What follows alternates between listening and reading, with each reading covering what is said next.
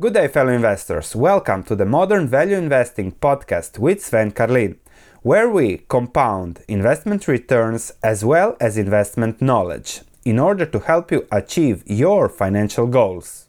Good day, fellow investors. We always say how investing is about finding great businesses and then, of course, putting your money into them. And that's exactly what I'm going to give you today a great business. Adyen a Dutch company that is really growing fast and has a very, very strong moat. It's also owned by Cathie Wood. It's a payment platform that let's say comprehends all the payments that one can think about and offers that service to global merchants so that they can sell also let's say with a local payment system around the world. So it's really catering to the needs that you can have as a merchant and therefore it's growing fast. We're going to discuss the stock price, we're going to make a business overview, the financials, we're going to make a stock valuations using our template that you can always download for free in the link in the description below and then we're going to conclude with an investment thesis so that you can see whether this is something to put into your portfolio or not. If you enjoyed this video, if you enjoyed the investing perspective we offer here, please click that like button to support the channel and if you haven't, please consider subscribing. Let's start with the stock price. It's a pretty recent IPO. It went public in 2018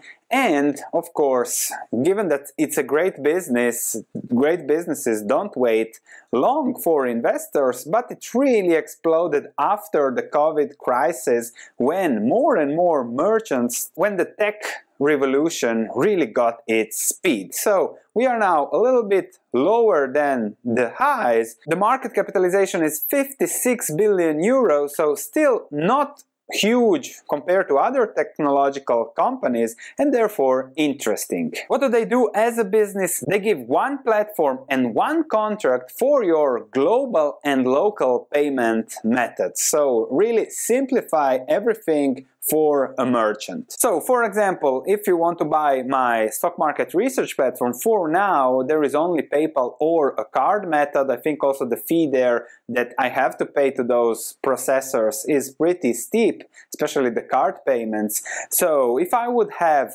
Adyen, you could pay also with your local payment system and they would simply do everything for me. So that also indicates that might the platform that I use, which is Teachable, might also switch to such a provider, uh, make everything smoother, easier, and of course, if there is less friction, then sales are also easier. So very, very interesting, and I think there is plenty of room to growth, and also the management is saying that they will grow around 30% over the midterm. So those are pretty big numbers and good numbers for a growth stock, and as we say, there is room for growth. Don't forget to check the platform, the price is going up end of month, so you can lock in your price forever. What do they do? They give online payments, points of sale, platforms, e-commerce, issuing, whatever a merchant needs, online merchant, but also they scale into combining all the payments, all the system that one has. And given the quality of the business, given the quality of the one platform that they are putting everything into, growth is really staggering and especially has been growing very, very fast in North America, especially last year. Europe, still good growth. Asia Pacific, starting there, and Latin America also. So globally, present scaling potential and also they can reach huge growth as these markets we can say are not even close to penetrated as Europe. Volumes up 27%, revenue up 28%, EBITDA up 27% and this is very important because when you have business growth, revenue growth and EBITDA growth all in line, it means that the business model is profitable, sustainable, and scalable. There are many businesses that just grow, grow, grow, but so do their losses,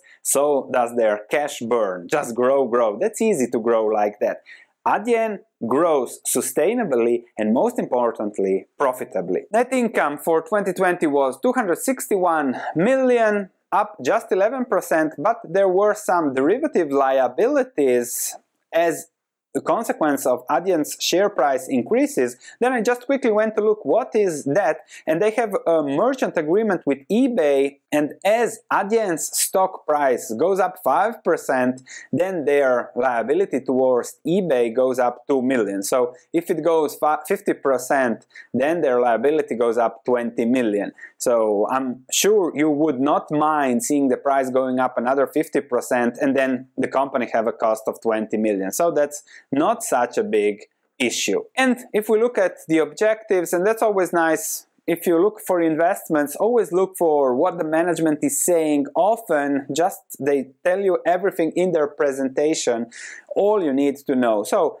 we are still in an early stage of building the company. They expect higher EBITDA margins going onward and growth of mid 20s, low 30s in the medium term by executing their sales strategy. For valuing the stock, have decided to use earnings as cash flows are also really high, but really also coming from working capital as they get the money from you as a customer and then they have to give it a little bit later to their clients. So there is a lot of cash accumulation there, but I'll stick to earnings for valuation. Now, let's take our template and do the valuation. So don't forget that you can download this. I turned it around, so put the most recent that I've done on top and the other ones you can just scroll down and you can see what are the interesting stocks you might be interested. Here you have the research, so don't forget to click on that. And if you click here, you go to the valuation page. As I said, earnings per share,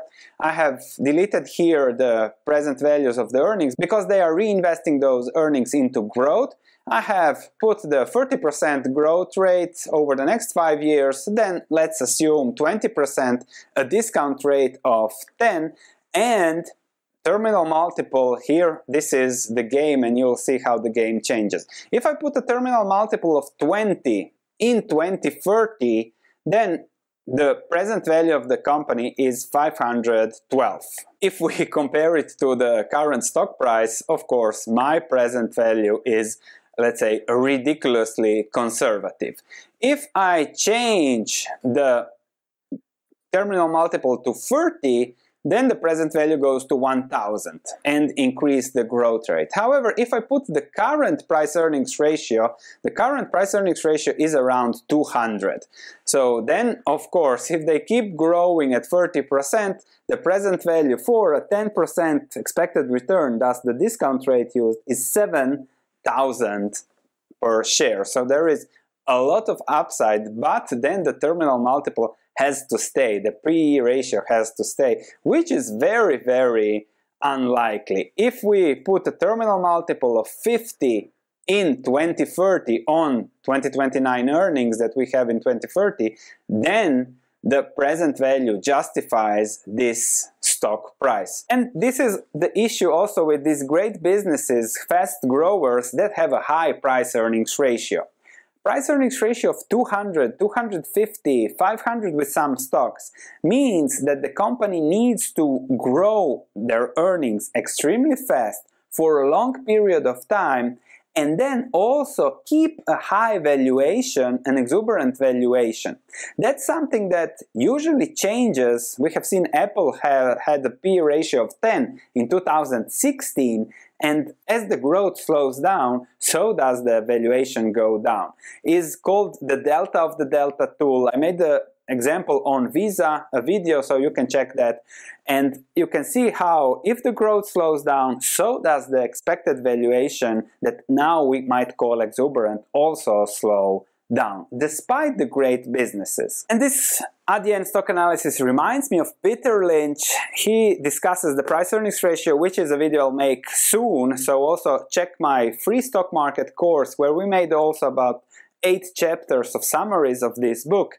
And he says that in 1970, there was this great growth stock called Electronic Data Systems. The stock price was 40, and by 1974, the stock price went to 3.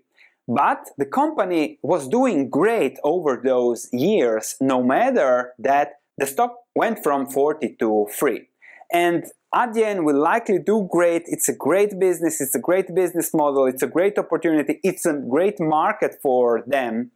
However, the price earnings ratio current of 200 and something really puts a great risk onto investing in this company because it estimates, yes, fast growth ahead, but then it estimates that the market will still see the company as an exuberant growth company 10 years down the road. That's possible, but at some point you need your dividends, you need your profits, and you're looking at that price earnings ratio at some point. So I hope you have enjoyed this. I'm going through all the Dutch companies, so I'll make a few more videos about Dutch companies. Subscribe for that.